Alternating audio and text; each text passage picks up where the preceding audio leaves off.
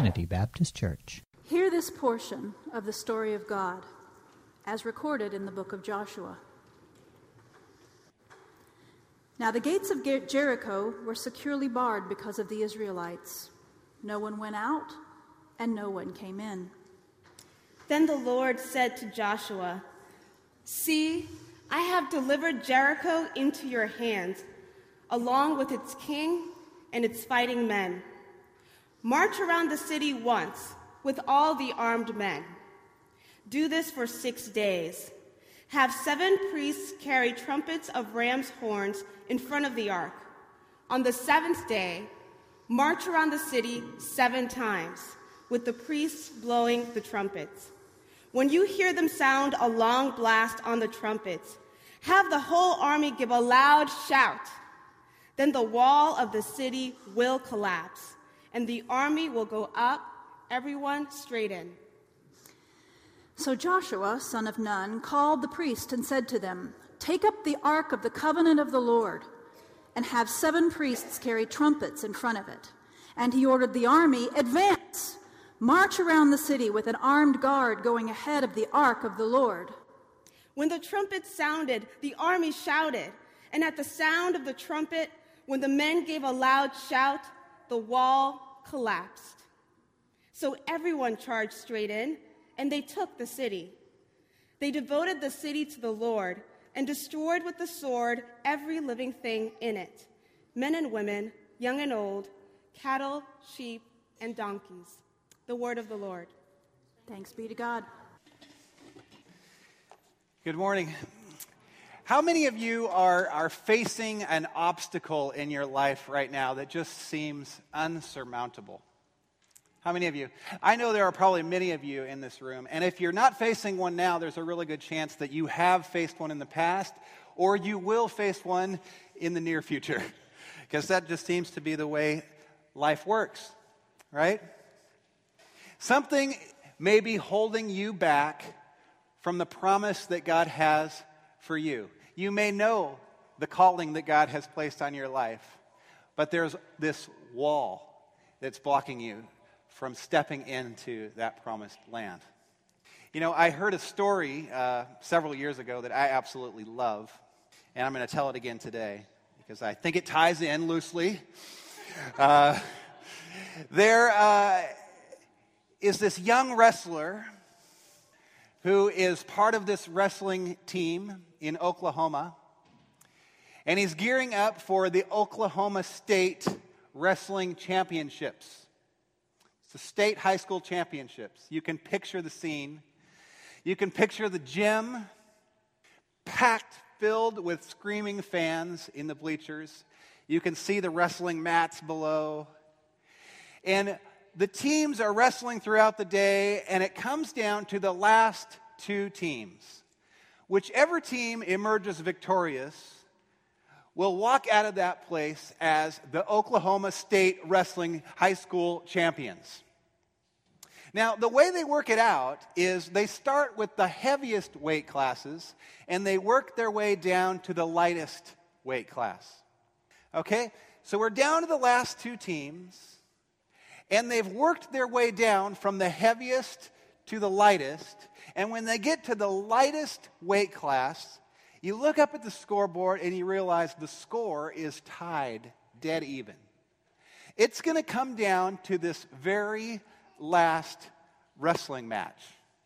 And whoever wins this match will lead his team into the state championship. Okay? Now, on one team, there is last year's state champion. This kid is a senior and he hasn't lost a match all year. So, quietly behind the scenes, his team is already celebrating. On the other team, there is this young freshman who's only wrestled one match the whole year, and that didn't go very well. Okay? Now, the coach of this young man looks at the situation, and he does the only thing that he can do. He wants to give this kid a little pep talk. So he brings him over and he says, Son, Listen to me. Everything is riding on this. Everything. You have to win this match. Everything is riding on you. Now, here's one thing you need to know you are going to be wrestling last year's state champion. And he has one signature move. It's called the pretzel. Do not let that boy put you in the pretzel. Do you understand me? And he says, Yes, coach. And he said, All right, now get out there. So he shoves him out there, and this kid's out there, and the wrestling match begins. And do you know what happened in the first six seconds of that match? This kid's in the pretzel. Okay, so he's in the pretzel. The coach sees what's taking place before his eyes, and he knows that nobody can escape from the pretzel. He knows that this match is over, and they are not going to leave that hall as this year's state champions. And so he puts his head into his hands in agony. But while his head is in his hands, he hears the most blood curdling scream he has ever heard. And when he looks up, to his amazement, this freshman has broken out of the pretzel, done a full reversal, and has pinned this other kid. The crowd goes absolutely crazy. They're pouring out of the stands. They're picking this kid up. They're carrying him on their shoulder. And the coach is still sitting there thinking, How did this happen? So he gets up and he works his way through the crowd until he gets to his freshman wrestler and he says, Son, what happened? And this kid says, Coach, you know, you wouldn't believe it if I told you. You know, I got turned around left from right. I, I, didn't know up from down or left from right. I, and I opened my eyes, and the only thing that I could see in front of my face, right in front of my face, was a big toe. And so I did the only thing that I could think to do. I bit down on that toe as hard as I possibly could. And, coach, you would not believe what you can do when you bite your own toe.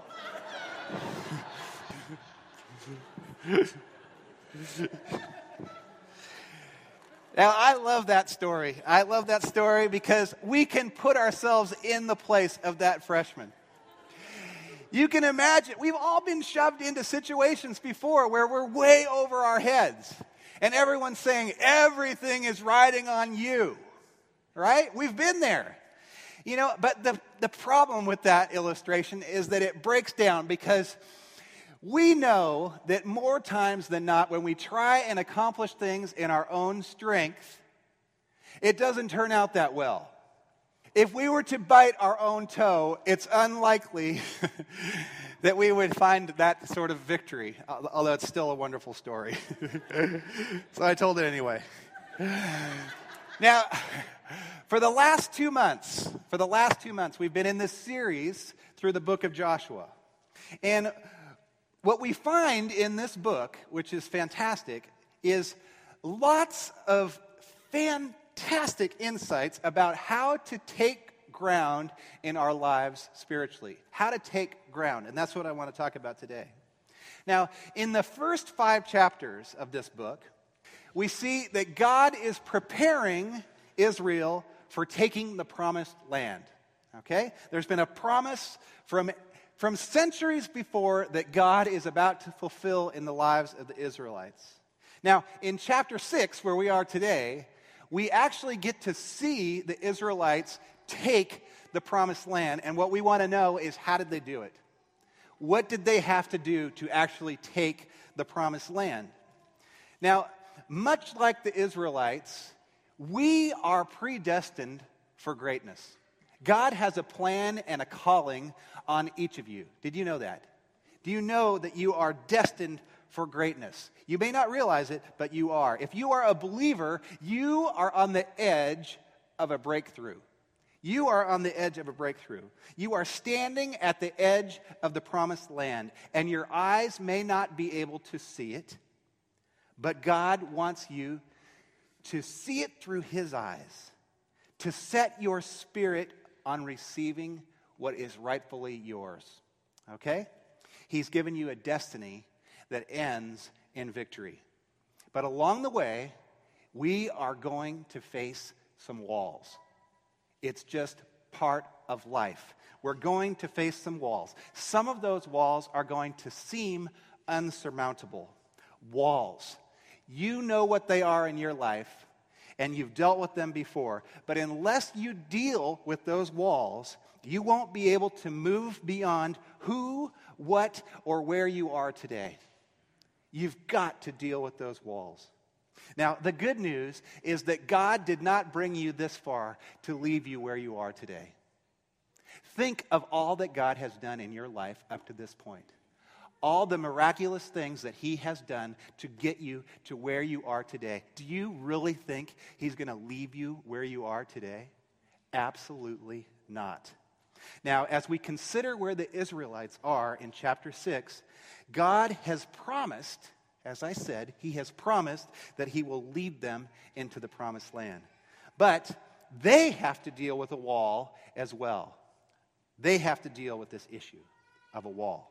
Now, this barrier could have potentially prevented the Israelites from entering into the promised land, and we know that it did 40 years earlier. They're back in the same place that they were 40 years earlier, and they're facing the same barrier. And they've got to deal with it if they're going to take new ground. Now, when you think about your life right now, think about your life. What is holding you back? What is keeping you from the thing that God is calling you to? What is keeping you from experiencing victory in your life, from entering the place that God has called you to? For the Israelites, it's Jericho. Jericho. Jericho is a large city. It's a fortified city. It's lined with watchmen at every gate. They had crossed the Jordan. The Israelites had crossed the Jordan. And you remember, they crossed on dry land. God has been working in and through them in miraculous ways. They've crossed on dry land, and now they can see the promised land before them, but the walls of Jericho are standing before them as well. Now, Jericho not only had one wall, it actually had two walls. They were 15 feet apart. The, uh, the first wall, uh, the retainer wall, was 15 feet high. 15 feet high. And on top of the retainer wall, there was an additional mud and brick wall that was 25 feet high. Uh, and then these two walls were 15 feet apart. Okay, so there's this kind of a gap between the walls. Now, notice the options that the Israelites had if they were going to take this city. Okay, notice the options. They could scale the walls, but they'd be killed. They could beat down the gates, but they'd be killed. They could tunnel underneath, but they'd be killed. They could bomb the place. Oh, wait, Bombs haven't been invited, invented yet. So forget that. They can't do that. It just seems that there's no possible solution. Okay? So they're standing there wondering, what are we going to do about this wall? There is nothing in our own strength that is going to enable us to take this wall. Why is it that every time God gives us a vision for something, that we end up facing a wall? Doesn't it seem that that's the case? He gives us a calling, He gives us a picture of where we're supposed to go or what we're supposed to do, and then all of a sudden we're facing tons of opposition. Opposition that comes out of nowhere. Well, for one, we have to remember that we have the enemy to contend with. And if God gives you something to do that has some value, some merit, that's going to make a difference, you better expect that there's going to be some opposition. Because the enemy isn't going to stand back and say, Take it, God gave it to you. No. The enemy is going to do whatever he can to prevent you from receiving what it is that God has set before you. But it also could be something that God is wanting to do in your life personally. Uh, it might be an area of growth that God wants to address in your life. It could be a stronghold that needs to come down and be broken. Whatever it is, it must be removed before you can take that ground. Okay? It must be removed. So, how do we remove these walls? How do we remove them? How do we position ourselves to receive what God has for us? Well, I'd like to offer four insights from the passage that we heard earlier today. Four insights. The first three insights are things that we must do in order to take down those walls. The third or the fourth insight is more an insight about the character of God, something that we need to pay attention to as we face the walls in our lives. Okay? So, first, the first thing, and this is important, we must see our walls through the eyes of God. We must see our, our walls through the eyes of God. In verse 2, the Lord says to Joshua, See, I have delivered Jericho into your hands. Now, the word see is a very interesting word. From our human perspective, or for Joshua's human perspective, the battle hasn't even started yet. And God's saying, See, I've given, I've given Jericho into your hands. Joshua could be sitting there like, Well, actually, nothing's happened yet. But what God is trying to do here is he's trying to get Joshua to look at these walls through God's eyes and not his own eyes. There's a big difference uh, in the way things look if we can imagine what they might look like through God's eyes as opposed to the way we are seeing them, especially when it comes to walls in our lives. It's as if God is saying, Joshua, take your focus off the walls. Who cares about how tall the walls are or the fact that they're fortified? Um, you keep your eyes on me, and I'll take care of the rest. Okay? Look to the victory beyond the walls. Okay? Now, I was trying to think about this and how this has played out in, in my life. And uh, one of the illustrations that, that is close to home, very close to home, and many of you know this story, is that Elizabeth and I, my wife and I, we, we, we really struggled with infertility for several years. And what's interesting about that is we early in our marriage had a vision for having children. You know, we, we could picture them. We, we, we had a heart for them. And we even bought a house for them. you know, and, and we were preparing. But almost immediately after we got married, Elizabeth was diagnosed with colon cancer. And so after the treatments, the doctors told us, you know, you really need to wait about five years before you start trying to have children. Okay. So we waited five years. And then when we started trying, nothing was happening, nothing was working. So we started getting treatments. We, we, we went to a fertility specialist and we did all these tests. Elizabeth had multiple surgeries. And one of the tests we had uh, helped us to realize that what we had, one of the complications, one of the walls, the mini walls, was that we had almost a perfect HLA match. Now, what is that? Well, I didn't know what it was either at the time. But if you um, say you needed a kidney transplant and uh, you needed to find a donor, uh, what you would need to do is you would need to find someone that had an HLA match that was clo- as close to yours as possible. Now, oftentimes they start with your immediate family members. They'll, they'll look at a brother or a sister or a mother or a father, and there's a chance that someone in your immediate family would have a close enough match that they could be a donor for you. But it doesn't always happen. Okay? Now, ironically, even though Elizabeth and I are not related except by marriage, we had an almost perfect match. A perfect HLA match. The doctor was so surprised by that that he called the lab to make sure he wasn't reading the results incorrectly. Okay, now that's wonderful if Elizabeth needs a kidney. But it's not so great uh, if you're trying to get pregnant. Because what it does is it causes her body to reject my tissue, and the embryos won't attach to the placenta wall, and blah, blah, blah, blah, blah, blah, blah. All this stuff. So we started doing these fertility treatments, experimental treatments. We did IVF six times, we did IUI four times. We had four miscarriages, one late miscarriage. We had. Uh, we had an ectopic pregnancy thrown in there. And every time it became increasingly and increasingly discouraging. You know, and, and the cost alone is just like staggering. Okay? And I don't know what God was trying to teach us through that. Um, but near the end of this uh, dilemma, our fertility specialist pulled us aside and he sat us down and he said, Listen, Elizabeth, if you were my daughter, I would tell you that it's time to stop. I would tell you it's time to stop. And so we cried in his office and we talked about our options, and there really weren't any at that point. And so we just said, Lord, we're just going to give all of this to you, you know. I mean, we've, we've tried to give it to you in the past, but at this point, whatever your will is, Lord, we're, we're there.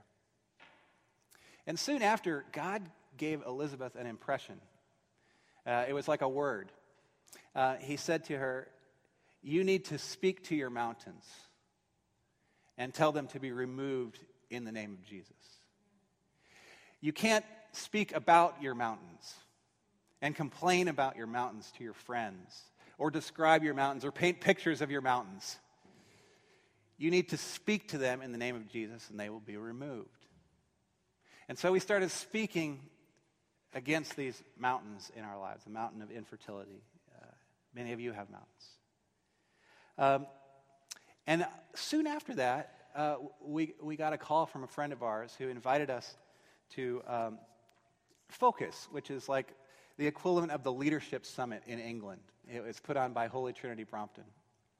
And at that workshop, um, or at that conference, they had multiple workshops, and Elizabeth signed up for one on healing. And she needed to submit information about what she wanted healing for. And she told them that she wanted healing for fertility issues. When she got to the conference, the two ladies at the registration desk were jumping up and down when they met her. And Elizabeth said, I, am sorry, you, you, I don't think, I think there may be a mistake. I don't think, because uh, you couldn't possibly know me. And they said, No, no, it's not that. God told us that there was going to be someone coming here today. We, we've been praying and we, we were told that there was going to be someone coming here that would receive prayer and healing for infertility issues. And now you're here. And so they prayed for her. And three weeks later or so, a little, little after three weeks, Elizabeth came to me and, and she gave me this heart. And on the heart, it says, For with God nothing shall be impossible. Luke 137. And on the back side of the heart, it said, October 11th, 2013. And I looked at this, and such is my faith that I had no idea what this could possibly mean. you know, I, I'm like, I don't get it. And she was like, Well, think about it for a minute. I still don't get it. what she was trying to tell me is that she was pregnant. She got pregnant naturally. And uh, on the exact date, exact due date, uh, Eva, our daughter, came into the world. You know? You know? You know, and I'll tell you, I, I, don't, I don't know what the deal was about all of that. I don't know what the purpose of all those walls were the, the pain, the, the, the, the tears. The... But what I do know is that God had to bring me, at least, I think Elizabeth was there far before me, to a place where I, I really gave it all to God. Because I think it's a manly thing. You just keep trying to find solutions. You know, and now when I look at that little baby and I see her smile, I, I know that it's all God. It's all God, and, and that she is a gift from God. In fact, that's what her name means. Eva means gift from God. So powerful, powerful stuff. Um, oh, hard to transition from that. uh, second thing that God is trying to show us through this passage. Woo! We must submit ourselves to the Lord we must submit ourselves to the Lord wholeheartedly. Wholeheartedly. Okay? Now, you may remember from last week's message that uh, Joshua had this encounter with the angel of the Lord. You remember that? There was this angel of the Lord that had a sword drawn, and Joshua asked him, Are you for us or are you against us? And the angel of the Lord said, Neither. But I come as the commander of the armies of the Lord your God. And as soon as Joshua realized who he was dealing with, he dropped to the ground. And although he was the general and had all the authority over the Israelites, he submitted everything to God. And his next question was, What directions do you have for me? What directions do you have for us? Now, I find it very interesting that, that God did not give Joshua victory until after he had fallen on his face and submitted everything to him. In fact, after that happened, the Lord said to Joshua, See, I have delivered Jericho into your hands, along with its king and all its fighting men. See, nothing had happened yet, but God had already said, This is a done deal. This is a done deal. Uh, it reminded me, as I was thinking about that, of a song that we used to sing when we were in Sunday school growing up. You remember that song, Joshua fought the battle of Jericho? You want to sing it with me? Joshua fought the battle of Jericho, Jericho, Jericho. Joshua fought the battle of Jericho, and the walls came tumbling down. So theologically incorrect, I have to tell you. I, I had no idea how theologically incorrect that was until I started really working through this text. Joshua didn't do anything. He, he didn't do anything. All he did is fall down and say, okay, you're God, and uh, I'll watch you now. Uh, all he did is, is just obey. Okay? God, it was God's war to win, and God took care of it. Now, the battle belongs to the Lord. And here's a perfect example of where that was the case. Okay? Now, let me ask all of you that are dealing with walls in your life who is fighting your battle right now or the battle? Is it you? Or are you allowing God to fight that battle for you? Because the outcome is going to be really different. Okay? Uh, God is showing us here that we need to let go and let God. Okay? That's a very hard thing for us to do. Now, the third thing that we learn from this passage is that we must have faith. We must have faith.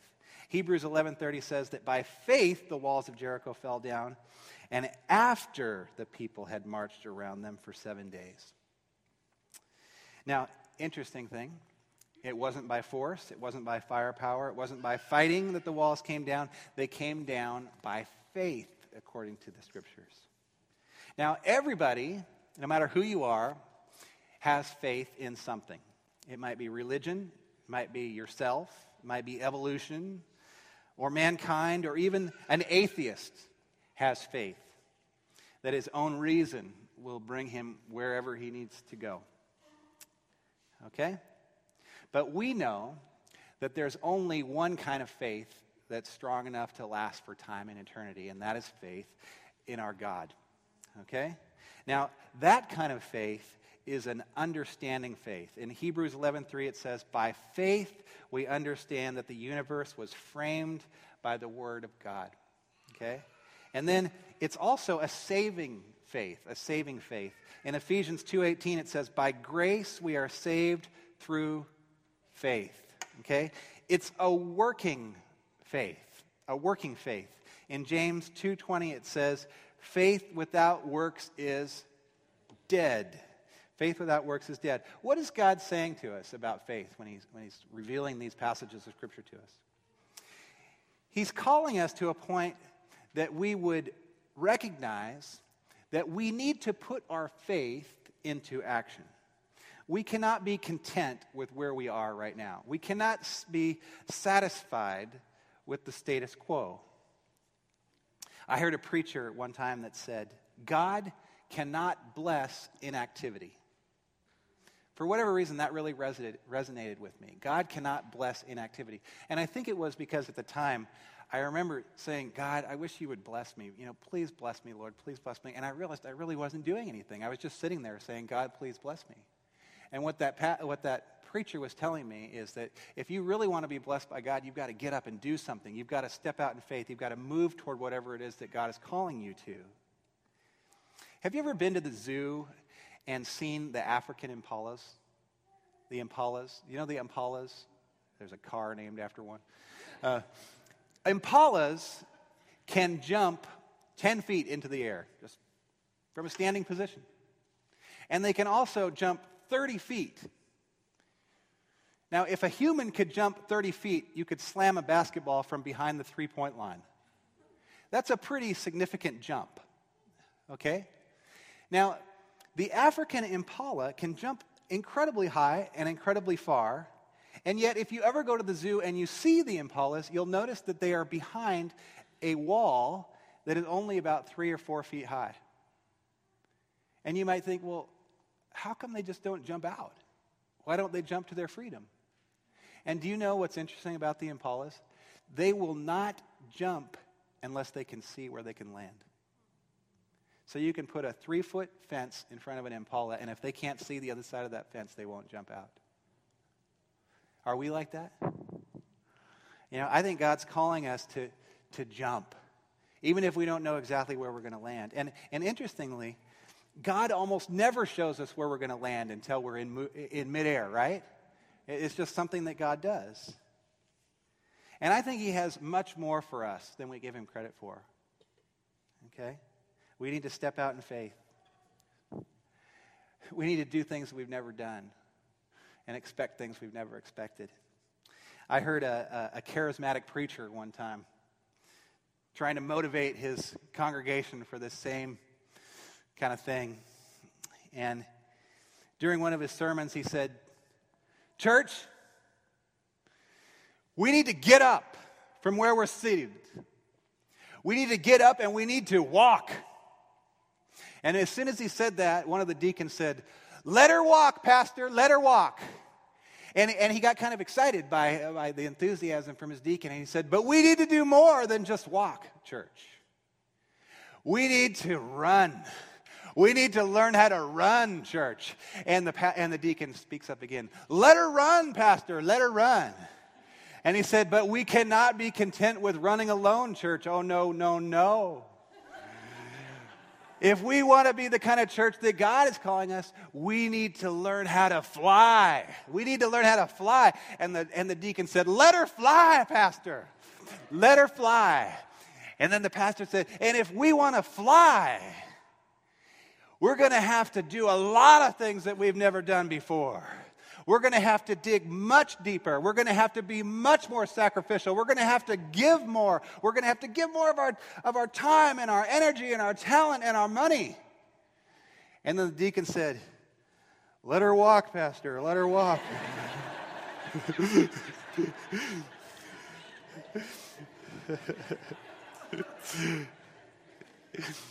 You see, there's something about not exactly knowing where we're gonna, things are going to end up that causes us to just be pretty much content with where we're at. You know, and I think that, that, that philosophy or that, that, that stream of thought leaves us missing out on a lot of things that God has for us. Now, the, the last thing. Um, and this is the one where I said, you know, this is more of a characteristic of God. It's something interesting that you, you just have to keep in the back of your mind when you're dealing with God. God's ways are not always conventional. They're not always conventional. Um, God has a flair for the creative when it comes to getting things done. Have you ever noticed that throughout Scripture? I mean, he could do, he could snap his fingers and things would be done, but he always does these really creative things. I mean, have the Israelites march around the city once with armed men for six days. Then have seven priests carry trumpets of ram's horns in front of the ark, and on the seventh day, march around the city seven times with the priests blowing the trumpets, and then everyone shouts in victory. Do you know how crazy that must, must have sounded to Joshua? I mean, he must have been thinking, I've got to relay that to my soldiers. You know? Very unconventional. I mean, if I were marching around Jericho, I think on probably day three or four, I would have been like turning to the guy next to me and, what are we doing? You know, I mean, you really think this is going to bring those walls down? I mean, come on. But you know what? God had spent 40 years with these people, training them, conditioning them, helping them to recognize that obedience pays off. Okay? That obedience is better than sacrifice. And so they marched around those walls. And for the seventh time, on the seventh day, the priests let out a blast on those trumpets, and the people shouted in victory, and the walls came tumbling down. You know what's amazing about that?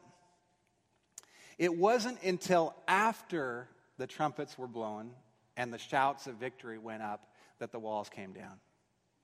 Now, that requires a certain degree of faith and trust, doesn't it? You know, you're really putting it out there at that point. And the trumpets. You know, I was thinking, why would God want trumpets? I mean, why would He want them to blow trumpets? Well, I did a little research and discovered that these trumpets were the same trumpets that are used in the act of worship. Okay? They were used to acknowledge that the presence of the Lord was with the Israelites. They were trumpets of Jubilee. Okay? So these are instruments of worship. Uh, do you know the difference between faith and trust? Have you ever thought about it? The difference? When we have faith in God, we believe that He can do what He has promised that He will do. That's faith. We believe that He can. But when we trust God, we live our lives as if He's already done it. Okay? So we need to combine those two things faith and trust. You see, God has given Joshua and the Israelites victory on this day. But more importantly, He has raised up a people that know how to trust and obey. He's raised up a people that can live their lives on the promises of God. He's raised up a people that can have intimacy with God because they really get Him and are willing to submit their lives to Him wholeheartedly. Now, as you listen to this message today, some of you here have some pretty significant walls in your life. Uh, and you've been looking at those walls for a long time. But I want you to keep your mind on the fact that God wants you to enter the promised land. He's orchestrating your life in such a way that you will be able to enter the promised land. You are on the edge of victory right now. God wants you to set your heart on receiving it, your spirit on receiving it. So I dare you, right here in this place, to see those walls through the eyes of God. What do those walls look like through God's eyes? Are they daunting? Is it impossible for God to overcome those walls? I dare you to submit your life to Him wholeheartedly. I don't want you to hold anything back. You know, that illustration that I gave you with Elizabeth, as I look back, I was, I was holding on to some things. I, I really wanted to make some things happen. And, uh, and God needed to, to purge that from my life. I dare you to wholeheartedly step out in faith and really trust Him. I mean, to live your life, even if those walls are still before you to live your life as if those walls had already been decimated. How would your life look different if you did that? You see, all things are possible with God. So choose today to live your life as if the victory is already yours. Amen? All right, let's pray. Lord, we thank you so much for, uh, for your faithfulness. Uh, and Lord, I hate to pray this, but maybe we even need to pray and thank you for the walls in our lives. Because if learning how to overcome walls and the pain of going through them brings us closer to you and enables us to be united with you, Lord, bring it on. Bring it on, Lord. Because when the walls do come down, we want to be in a place where we can really advance your kingdom, to, uh, to do the things that you have called us to. And I know you've got big plans for each of us here. There are people in this room that have a calling on their lives, and nobody can do what they can do. And so impress that upon them today, Lord. We thank you for all these things in Jesus' name. Amen. Now, what we want to do now is transition.